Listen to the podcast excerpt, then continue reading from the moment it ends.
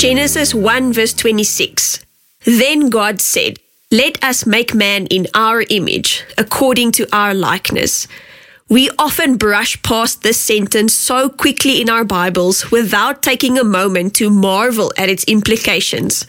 When you look up at the night sky in awe, when you stand in front of a mountain range in wonder, when you consider the vastness of the oceans and go, wow, consider the fact that you are created in the very likeness of the being that spoke those things into being.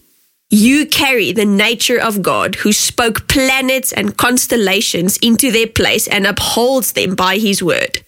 You also carry something unique, something godlike. God said man is to be made in our image. That our speaks of God the Father, God the Son, and God the Holy Spirit. The Trinity that is in an eternal state of fellowship and relationship with each other. Today, right now, where you are, take a moment to marvel at the fact that God created you to carry His nature. You were made to imitate Him and nothing else.